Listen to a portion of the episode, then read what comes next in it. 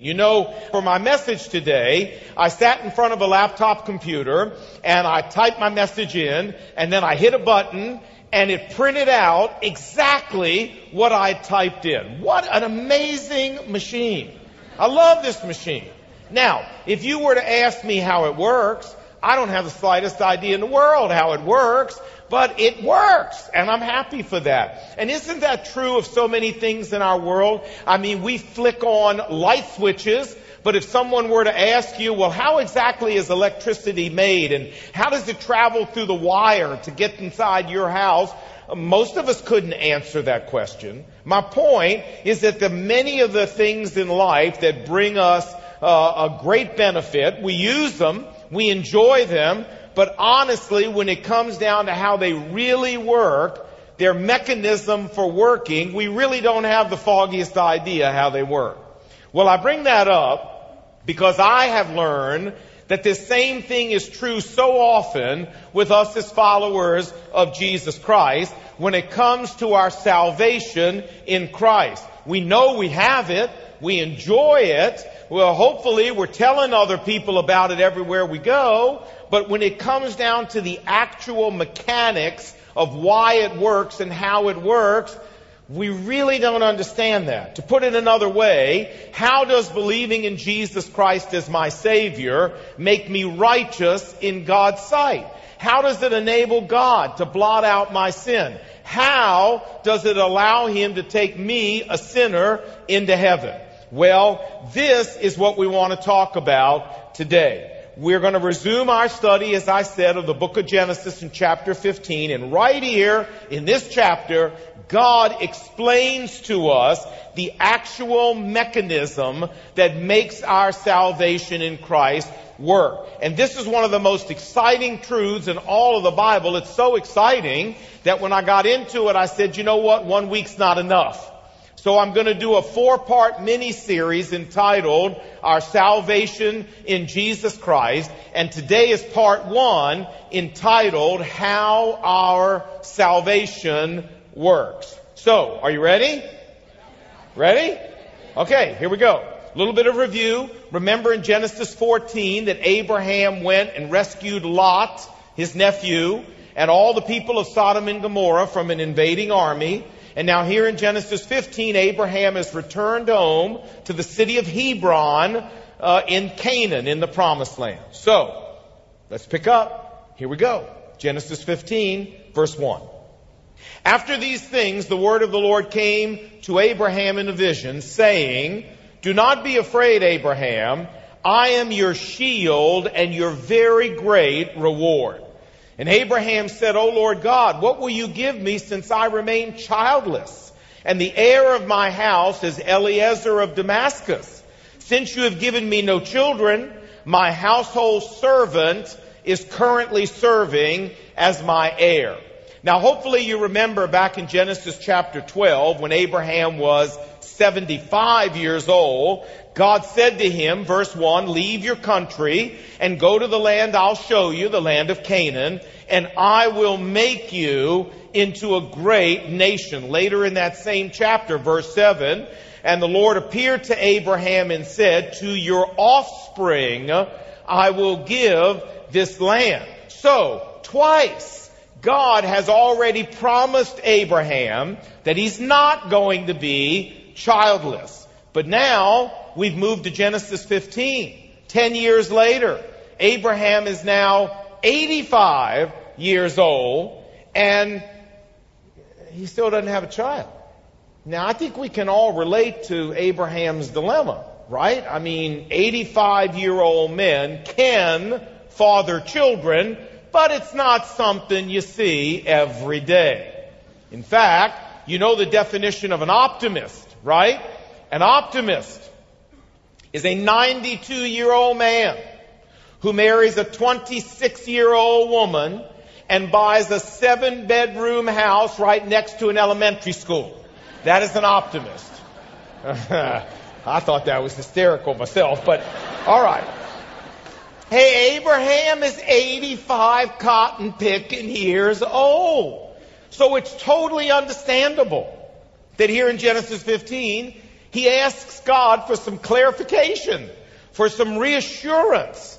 And God says, verse 4, Then behold, the word of the Lord came to Abraham, saying, This man, Eliezer, your household servant, will not be your heir, but a son who comes forth from your own body, he shall be your heir. God says, Abraham, I promised you a natural born heir, and I'm going to give you a natural born heir.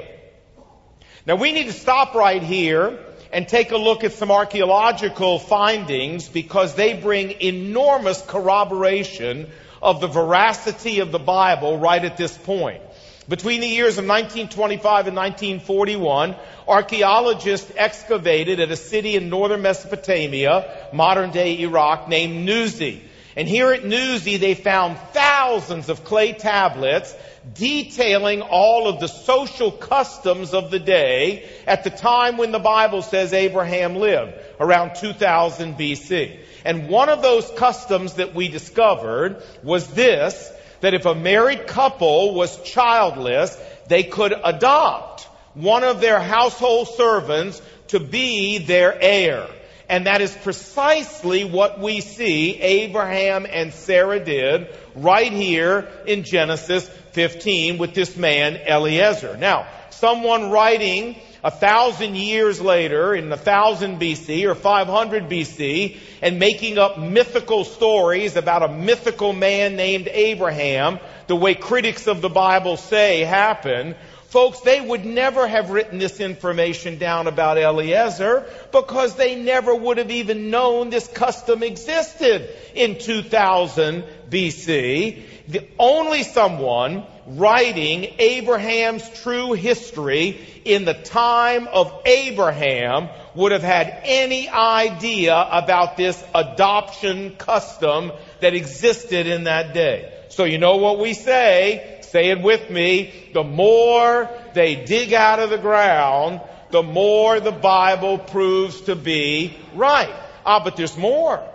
In these same tablets from Nuzi, we find that if this childless couple later goes on to have a child of their own, the adopted servant was immediately stripped of his inheritance rights and they were automatically given to the natural born child.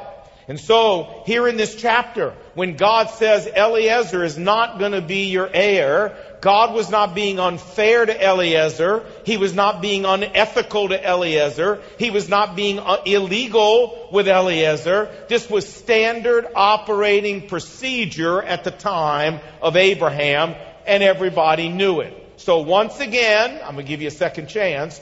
The more they dig out of the ground, the more the Bible proves to be right. Verse 5. Then God took Abraham outside and said, Look up at the stars and count them if you can. So shall your offspring be. And friends, here comes next one of the most important verses in all the Bible. Verse 6. Then Abraham believed God and God credited it to him, to Abraham, as righteousness. And this verse is so important. Let's dissect it for a moment. It says Abraham believed God. What did Abraham believe? He believed God's promise that he and Sarah were going to have a son. And in response, God credited it. What? he credited Abraham's willingness to believe what God said to him, that is to Abraham, as righteousness. God at that moment granted Abraham a righteous standing in the eyes of Almighty God. And all of this happened, don't miss this now, because, simply because, what did the verse say? Abraham what? Believed God. Abraham didn't do anything. Abraham didn't merit anything. Abraham didn't perform any kind of religious rituals. Abraham didn't get baptized. Abraham didn't give up smoking. Abraham didn't get circumcised. Abraham didn't join a church. Abraham didn't send in his weekly love offering and he didn't eat fish on Friday. Abraham didn't keep the Ten Commandments. Abraham didn't volunteer at a soup kitchen. Abraham didn't shovel his neighbor's driveway. And Abraham did not leave a small carbon footprint. what did Abraham do? Abraham believed God's promise and God credited it to him as righteousness. Do we all see this? Yes? Okay. Now, friends, this verse, Genesis 15:6, explains to us exactly how the plan of salvation for the human race works. You say, well, Lon, I mean, I see the verse, but you know what? I don't, I, I'm not sure I really, really get it. Okay, no problem. We're going to explain it to you a little more, and you will get it, I promise. But before we do that, we have a very important question we need to ask. And you, you didn't forget the question, did you? No? Hey, out there at Loudoun and Prince William and Bethesda and in there, you, you didn't forget, did you? No. Okay, so this is my welcome home Lon. Welcome back. So what? All right. So you ready? You ready? Here we go. Come on now, everybody. One, two, three. Ooh. How sweet it is. All right. You say, yeah, Lon, I don't really 100% get it. It's not quite clicking for me. All right, let's go into the New Testament and we'll help it click. Here we go. Romans chapter 4 in the New Testament. The apostle Paul here is discussing this very issue. God's plan of salvation. How people get saved. How we get our sins forgiven. How we become righteous in God's sight. How we get admitted into heaven. And he uses this verse, Genesis 15, 6, to explain it. Watch. Verse 1. What then shall we say, Paul says, that Abraham discovered about this matter? What matter? Well, about how God's plan of salvation works. Verse 2, for if Abraham became righteous in God's sight by means of human works, he, Abraham, would have had something to boast about. But Paul says that's not the way it worked. That's not how it happened. That's not how Abraham did it. Watch verse 3. But what does the scripture say? Genesis 15, 6 about how Abraham became righteous in God's sight, it says, and Abraham believed God, and it was counted, Abraham's faith was credited to him as righteousness in God's sight. Now I said earlier that without a doubt, this verse, Genesis 15:6, is one of the most massively important verses in all the Bible, and its massiveness is centered around the beautiful word was credited. His faith was credited as righteousness. The New American Standard says was reckoned as righteousness. The King James says was counted to him as righteousness. The New King James says was imputed to him as righteousness. But all these translations are trying to capture for us the rich meaning of the same Greek word. The Greek word is the Greek word logizomai and it's a key Bible word. It appears 11 times right here in Romans chapter 4. And let me explain it to you because friends, when we get what this word means, we get how the plan of salvation for the human race works. So, logizomai is a banking word. It's a bookkeeping word. It's an economic word. But it's not a complicated word that only CPAs and accountants can understand. If you have a checkbook, you understand the meaning of logizomai because logizomai simply means to make a deposit into someone's account.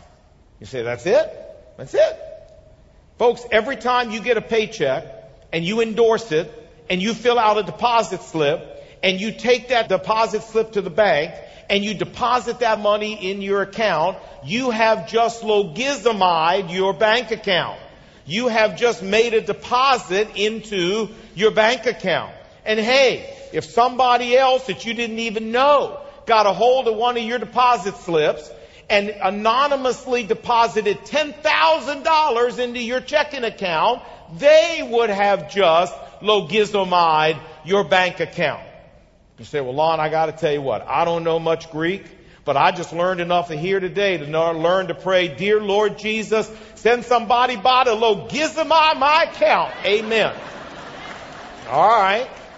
Well, the good news of the Bible, my friends, is that if you've trusted Christ as your Savior, God already has logizamied your account and mine. Let me explain. The Bible says that we all have a spiritual bank account in heaven. The Bible also says that we all start life with that account reading zero, empty, unrighteous. Romans 3 verse 10, for there is none righteous, no, not one. Romans 3:23, for all of us have sinned and fallen short of the glory of God. What's worse is that the Bible tells us there's no way that any of us can make a deposit into that account by our own human actions or effort. Isaiah 64 verse 6 says that all our righteous acts, our best human works, are like filthy rags in God's holy sight. Friends, to put it another way, it's not just that you and I don't have any deposit slips for our heavenly bank account. It's that even if we did, we don't have anything to deposit anyway. And that's bad. Because the Bible says that anyone who goes out into eternity with their account reading empty will experience God's full wrath against their sin and will be separated from God forever in hell. Ah, but wait a minute, there's some good news coming. There's some good news coming. And the good news of the Bible is God has made you and me a promise. Remember, He made a promise to Abraham about a son? Remember that? Well, God hasn't made a promise to you and me about a son. He's made a promise to you and me about heaven and eternal life and forgiveness of sin and salvation. Listen to His promise. Romans 10:13. Everyone who calls upon the name of the Lord shall be saved. Listen to his promise. John 3:36 Whoever believes in the Son, that means the Lord Jesus himself, has eternal life. Listen to his promise. Acts 16:31 Believe in the Lord Jesus Christ and you will be saved. Now, I'm going to say the most important thing that I'm going to say in this whole message. If you don't get anything else, you make sure you get the next 30 seconds of what I'm going to say. Listen now. When we believe God's promise about our salvation, and when we are willing to believe in Jesus Christ, just like Abraham believed God's promise about a son, God credits our faith to us as righteousness. God imputes our faith to us as righteousness. God accounts our faith as righteousness in His sight, just like He did for Abraham. You say, Lon, you sure that's correct? Oh, I'm positive. Listen to Romans 4:23. These words, Genesis 15:6, it was counted to him as righteousness were not written for Abraham only. Say the next four words with me. But also for us. Watch. To whom God will also credit righteousness if we believe in Jesus, whom God raised from the dead. You got it? You got it? Now, think what this means. This means that the day I committed my life to Jesus Christ, God took out his big ledger book in heaven and he started going down the S's. He went, you know, uh, Smith, Snyder, uh, Sobel, Sikowski, Solomon, Solomon, Solomon. There it is. Lon Neal. Born August 24th, 1948. 64. Pay attention. All right. In Portsmouth, Virginia. Jewish. Male blue eyes, talks a lot. That's him. And God looked next to my name in that ledger, and guess what it read? Empty. Empty. Zero. Ah. But because I had just trusted Jesus the way God told me to, God took out a little slip of paper with the word righteous on it. And God put that piece of paper right next to my name over top of the word empty. Let me tell you two great things about that piece of paper. Number one, it's opaque, meaning God has agreed never ever to see through that piece of paper for all of eternity.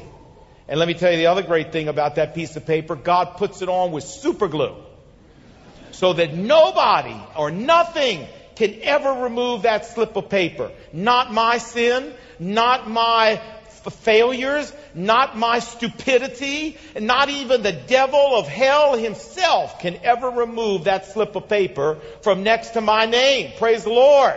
Huh? And friends, if you have believed in Jesus Christ as your Lord and Savior, God has done this very same thing next to your name in His ledger book. So let's summarize. What have we learned today? We've learned that God's plan of salvation for the human race operates on the principle of imputed righteousness. And how does imputed righteousness work? What's that mean? It means that you and I don't become righteous. We're still sinners through and through. It means instead that God has credited our account. God has imputed to us righteousness, not a righteousness that you and I earned in any way with our own effort or our own human activity. No, no. But a righteousness that Jesus purchased for you and me on the cross, and a righteousness that God, by His grace, deposited in our account as a free gift. And now, since next to our name, it reads righteous, God declares that all of His judgments against our sin are over. They're satisfied. And you and I are paid in full. We can go to heaven because we're paid in full. We can be reconciled to God because we're paid in full. God can be our heavenly Father and we can be His children. We're paid in full. Do we see this? Does this get even an amen? Uh, or a clap or something? That's how God's plan for salvation of the human race works, right like that, friends. It's all about that slip of paper going on next to your name. Now, one final thing before we stop, and that is please notice who this offer of imputed righteousness is open to. Romans 4 verse 5 says that God offers to justify, to declare righteous the ungodly. How awesome is this? God doesn't say to us, hey, go get godly and then I'll put righteousness in your account. No, no. God finds us standing there in our filthy rags and He doesn't say to us, hey, go see a tailor, would you? No. He says, hey, standing there in all those filthy rags, I will cover you with the robe of the righteousness of Christ for free if you'll just let me. And you know the really sad thing is that so many people won't let Him. And I, I have a theory as to why. It's because in order to let him do that, you and I have to be willing to admit that our account reads empty. And I think that our world is full of people who aren't prepared to admit that. I mean, they are sure that there must be something in their account. I mean, with all of their baptism and all of their church membership and all of their keeping the sacraments and their Jewish ancestry and their philanthropy and their Hajj to Mecca and their good life and all their good deeds, they're sure there must be something in their account.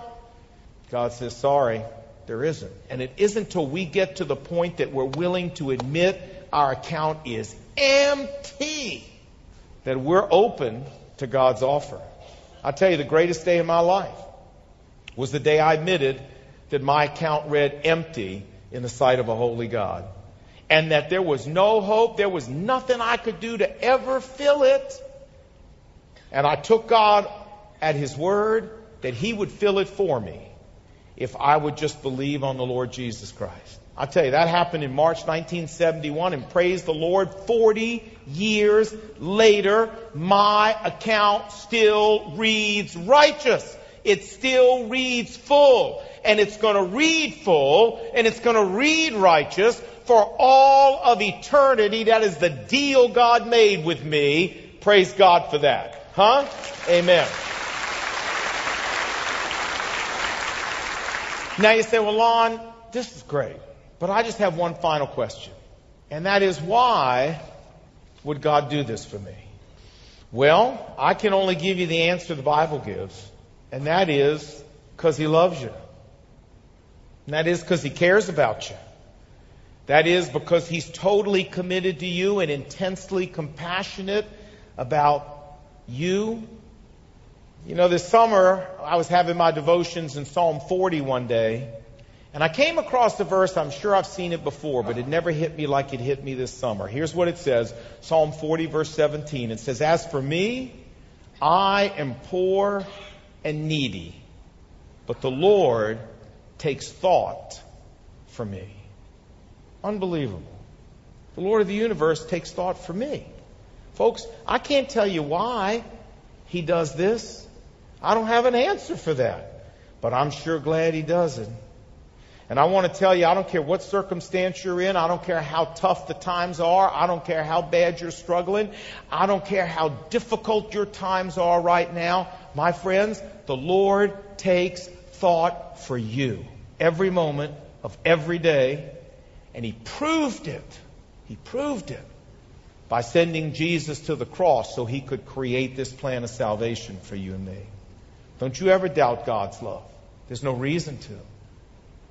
Now, let me say if you're here today and you've never trusted Christ as your personal Savior, friend, I want you to hear me clearly. You dare not go out into eternity with your account reading empty. The result of doing that would be so catastrophic that you can't even imagine it. And you know, friends, it's so unnecessary. God standing with open arms saying, I'll fill your account if you'll just let me. Ah, but you got to humble yourself and admit it's empty. And you got to humble yourself and admit you can't fill it yourself. And you got to humble yourself and throw yourself on the mercy of God and ask Him to fill it for you. But if you're willing to do that, God says, Hey, I filled it for Abraham. I filled it for Solomon. I filled it for thousands and millions of other people through the centuries, and I'll fill it for you. We're going to give you a chance to do that right now. Let's pray. With our heads bowed and our eyes closed, I'm going to lead us in a very short prayer where we're just going to tell God the very things we've talked about. So I'm going to pray out loud, you pray silently, and if you want to change systems for how you're planning to fill your bank account. Here's your moment. Let's do it. You pray silently. Lord Jesus, I come to you today to admit that my bank account reads empty in your sight. And to admit that all my good deeds to try to fill it up are like filthy rags in your holy sight. And so today, I give up that approach. And instead, I do what Abraham did. I believe your promise that if I'm willing to trust Jesus and what he did for me on the cross, you will fill my account to overflowing for me. And so today, I invite Christ into my life as my personal Savior. I surrender my heart and my life to Him. And I give up all attempts to become righteous on my own. Instead, I trust you to put that slip of paper next to my name. In Jesus' name I pray. And Father, I want to pray for the folks that prayed that prayer. That even as they sit here today, you would confirm to them that when you make a promise, you keep it. And that if they were sincere, you just went down to their name and superglued that label right next to them. Lord, for those of us here who know Christ, encourage our hearts that you take thought about people like us every day. Thank you for creating a plan of salvation that we couldn't mess up if we tried. one that works because you do it, not us. And help us revel in imputed righteousness every day of our life. And we pray these things in Jesus' name. And what did God's people say? Amen. Amen.